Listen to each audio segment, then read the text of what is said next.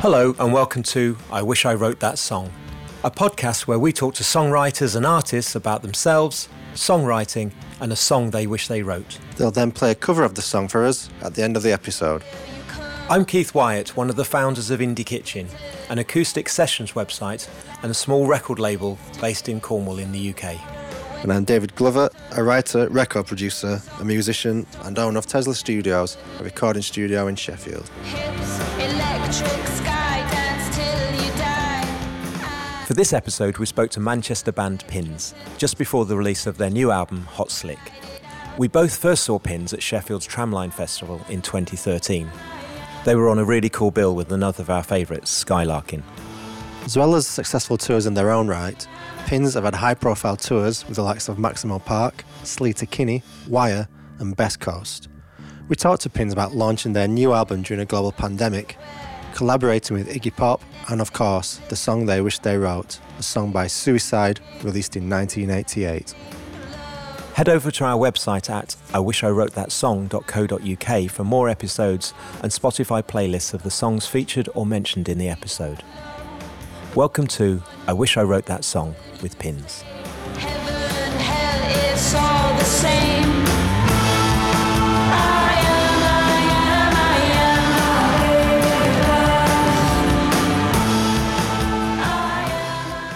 Hi Pins, thanks for joining us. Hi. Hi. Hello. Hi, how are you doing? Very well, thank you. Maybe you'd like to introduce yourselves. I'm Faith, I play the guitar and sing. I'm Kyoko and I play bass. I'm Lois and I play guitar and synthesizers. Welcome to I Wish I Wrote That Song. Thank you. Thanks. So what have you been up to? Just been making lots of videos because our album is out officially tomorrow and trying to enjoy bits of sunshine when I can and sit inside the house. Yeah, there's not much to do on the lockdown, but we've been able to put all our creative efforts into the album release. So at least we've had something to really focus on and not had to do too much gardening or chores around the house like everyone seems to do. I guess it must be strange doing an album launch at this time, not being able to think, right, we're off on the road now, and actually it's adding a different facet to how you're having to go about it. Yeah, I think we just thought, let's just dive in and get on with it and see what happens. Like, who knows? You know, it could be a huge fail or it could be just what everybody needs, a bit of music. Well, I think that people are listening to more streaming and more podcasts at this point, aren't they? So hopefully it's a good time.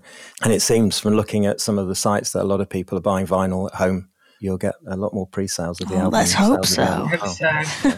Is it, it's Hot Slick, the album, isn't it? Yeah. Produced it with Rich Woodcraft. Yeah, in London. Yeah, he's done some really amazing albums over his time. He has. We didn't know when we first started working with him, though.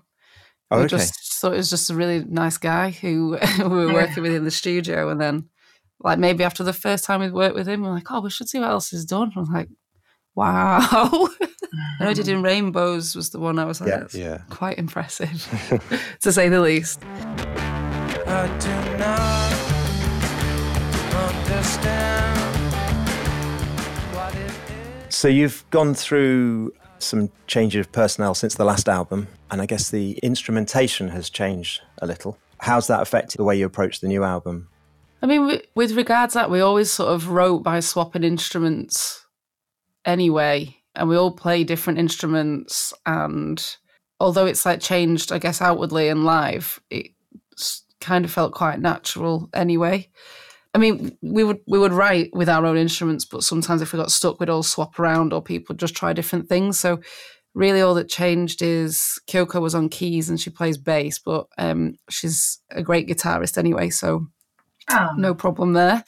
And then I went to do some synths as well as the guitar, and we have Abby on the drums, who is great and can play both synthesizers on the drum pads and live drums as well. So we just sort of rejigged how we were doing it, and we started to introduce some more electronic sounds on our last album anyway.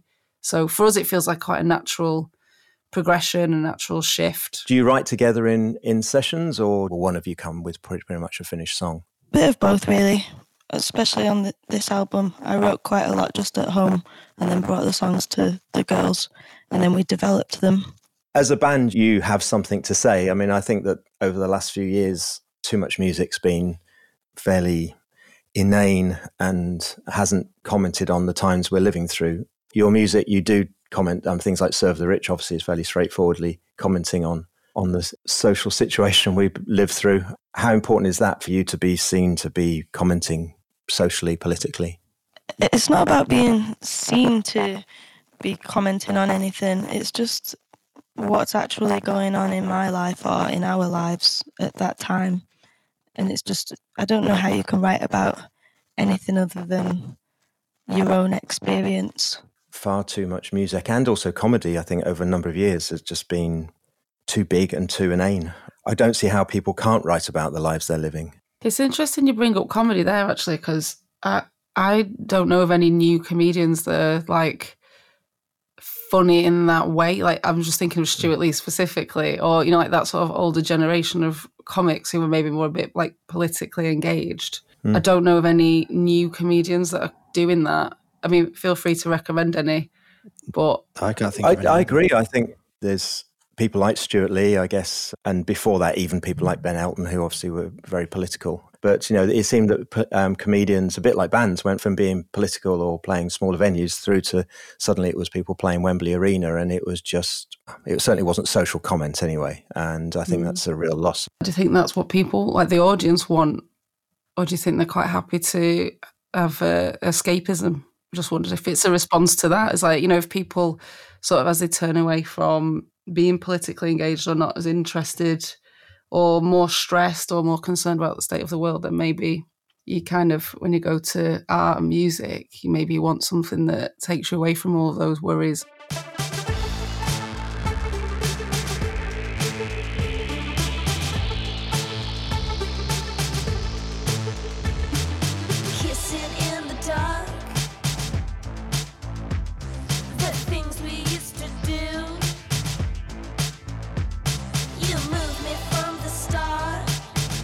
So how has social media affected how you act as a band then?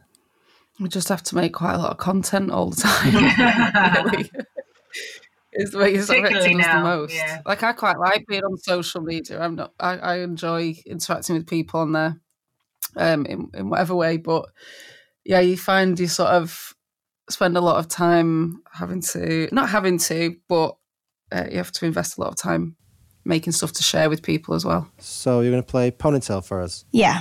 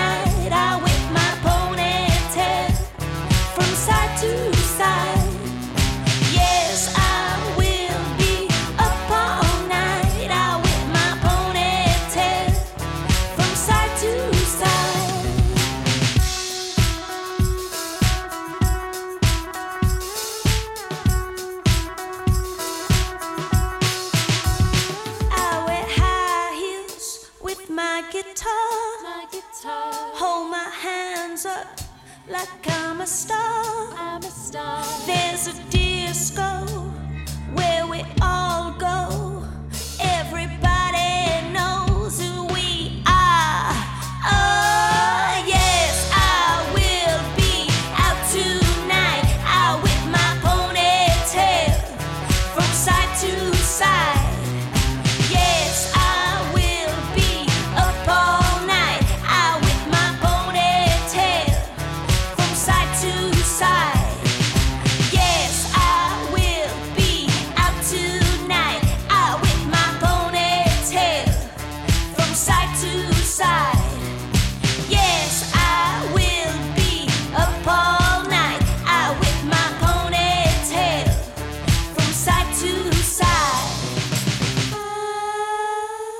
Thanks, that was great. I was interested in your label, House of Pins. You've like released Dreamwives on there and stuff like that. Is it mainly something to release your own stuff, or are you looking for new artists and looking to put more stuff out? What's the deal with it? We started it when we wanted to put our first song out many, many moons ago, and then we're basically releasing people like bands that we knew or bands we liked who hadn't had their first release and just wanted to sort of help them out to do that and get the music out there.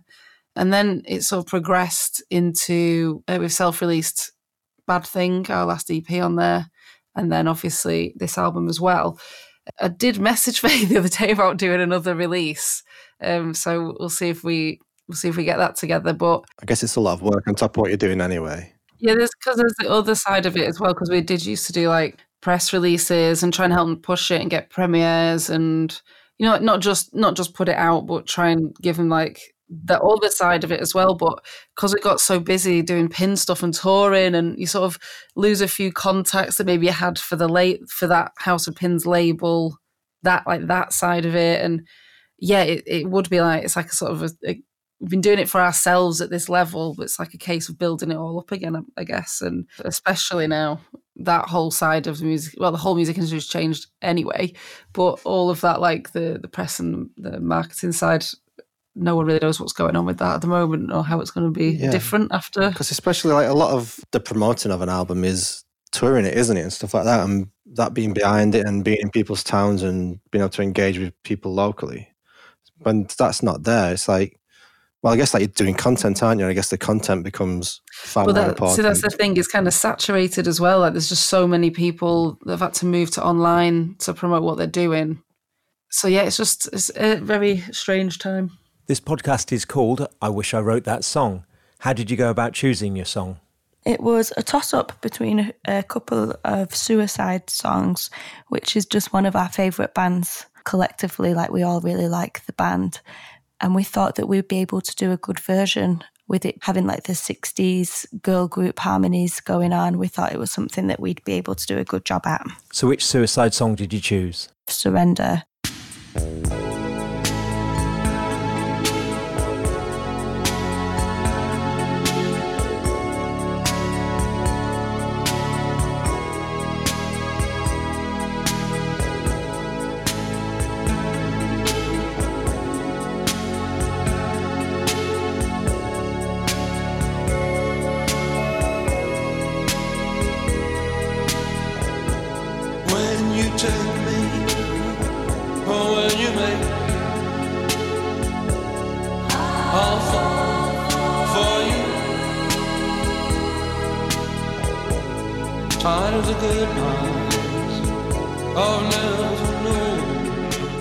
Did it feel approaching recording such an important song to you?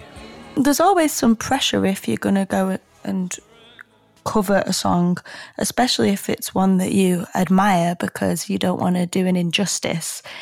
But at the same time, I think if it's a bold choice, just go for it. There's always going to be those people that criticise the cover, those people that, you know, it's got to remain true and all of that, but it really doesn't matter. It's a cover is about having some fun, and as long as you're having a good time and you're proud of what you've done, then I think that's all that matters. Let's face it, some people could be quite critical, can't they? Like the mega fans, like I guess if you were to cover Mary Jane or whatever, but she is right. It's like, just because some people might think it was obvious or this or that, you can't just walk around on eggshells in life. I think you just got to be like, well, I want to do that and I don't care. You know, it probably won't look obvious when you actually done it. Because often you can like hear, you can hear how you do it. When you're looking for songs to cover, when you listen to it, you think, oh yeah, I can take that influence it's given me and I can put my spin on that and put it back into this song. So you sort of, when you're scanning through things to think, oh, what would I cover? It's sometimes it just sort of jump out, or straight away, because you can hear how you'd reinvent that track. It was kind of interesting that you chose Suicide as a band, in that one, I think obviously they were one of the first bands really to have the name punk kind of attached to them, weren't they? I think I think it came from a Lester Bangs article, and in some ways, kind of as an attitude, comes across in Pins. I think it's about the sounds as well, though. Sort of like, it's like you're saying, like the energy or the sounds, and they have been an influence for a while. Like certainly since the Wild Nights album. Like I'm not sure if I knew about them before then, but they've definitely been an influence for a long time. But yeah, it's like, I don't know. People talk about like there's some of the same energy, I think, in some techno or some dance music as well, that like carries through. Not that it's like genreless, but there's certain energies and sounds that I feel attracted to in all different styles of music. But I think Suicide's really good at crossing over those boundaries and bringing in different elements.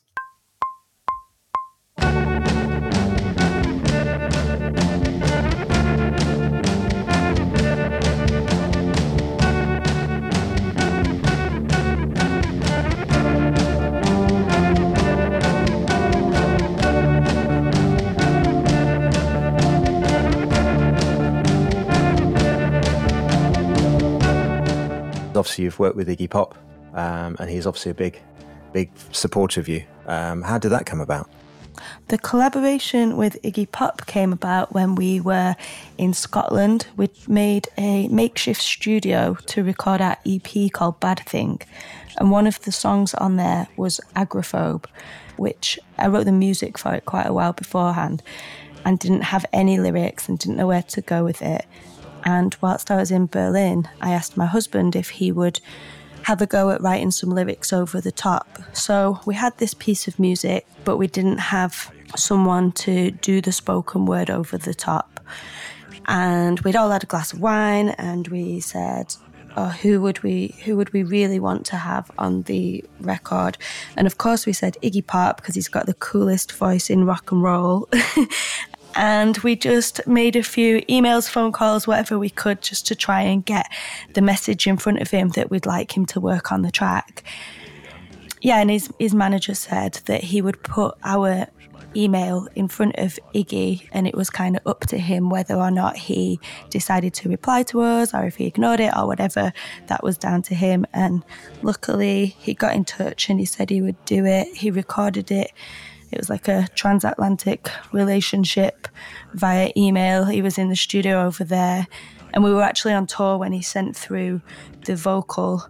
We were in Southampton, I think, and we were all just like huddled around my phone listening to Iggy Pop's voice coming out. It's like singing the song, you know.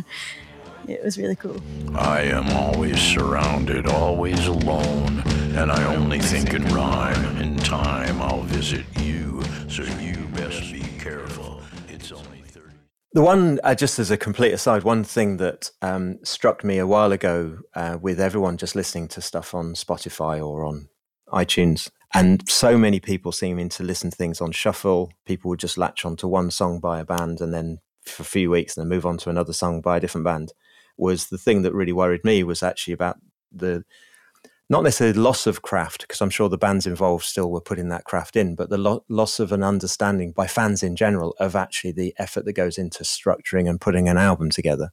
When people are just listening to an odd song in a stream of whole loads of other odd songs, the craft behind putting an album together itself is such an important thing in music.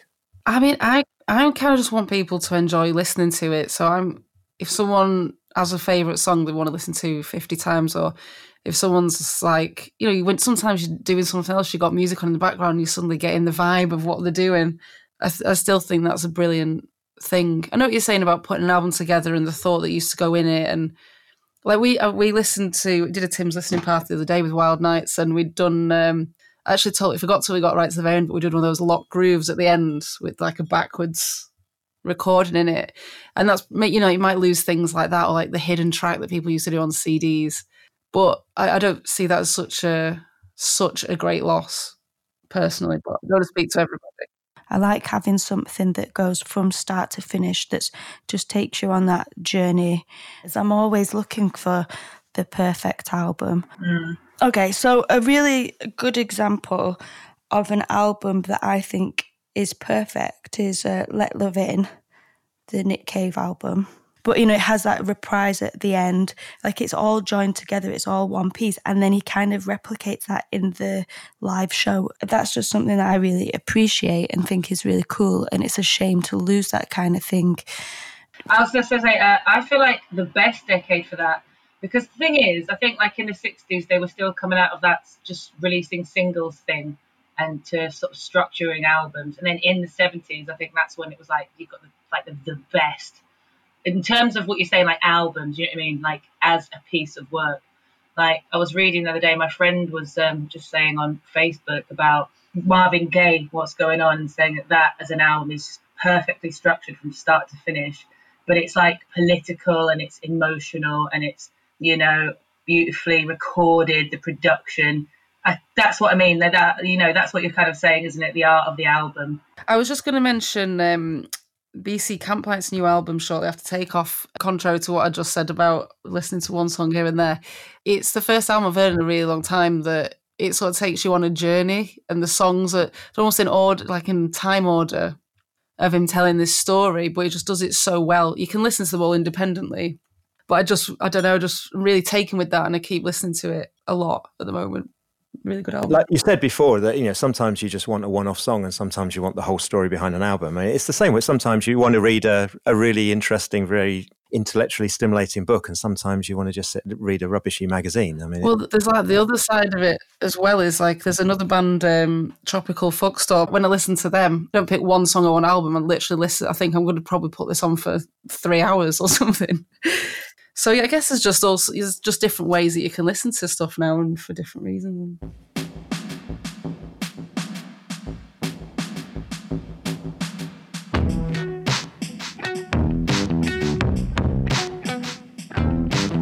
So to follow your daddy's most classic pinup of the California coast. I couldn't trust you stare, the polycotton of circles and squares. You didn't drown in the water while the dollars fell like rain.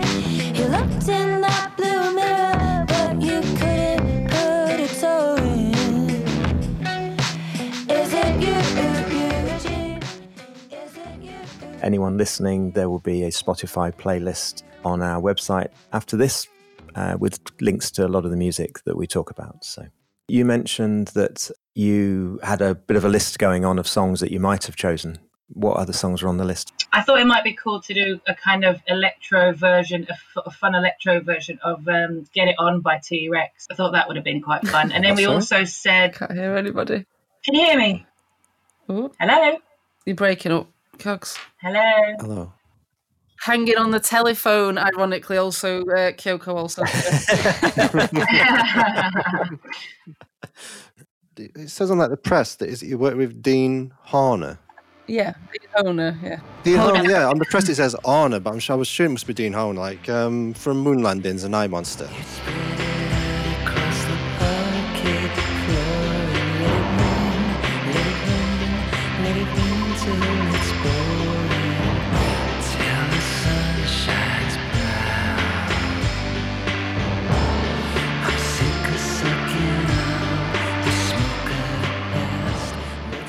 Yes, so we went to Sheffield just with the idea to develop a few of the songs. We had 3 songs in mind at the time, just to have a go in a different studio. So we went to at the time it was the Fat White Family's studio, hence why Nathan ended up being involved. And we just had a really good time, just going crazy on the synths. You know, just it was a bit of a madhouse and any idea goes. My favourite bit as well was ditching the synthesizers and just getting a big bit of sheet metal from the car workshop next door and hitting it with a metal pipe to get some sounds. So sort of one scale, like all the technology down to absolutely none. I think that's on After Hours, that sound. It was just really fun, and we ended up taking the work that we did there down to London and developing it a little bit further to be the songs that they are now. But yeah, I'd say that Dean definitely had a big influence on those tracks. So Pins, you're going to play Surrender for us. Yes, we are. I hope everybody enjoys it.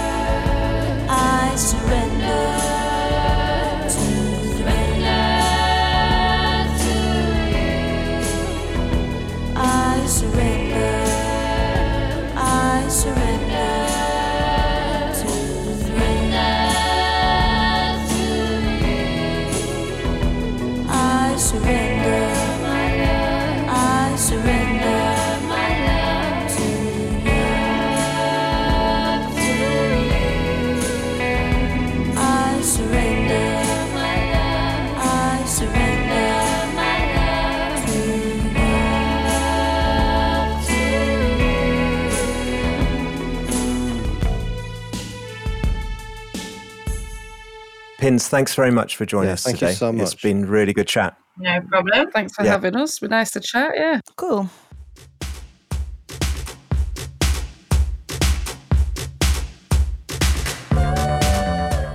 Hi, this is Pins, and you've been listening to our episode of I Wish I Wrote That Song, featuring Surrender by Suicide. The hosts were Keith Wire and David Glover.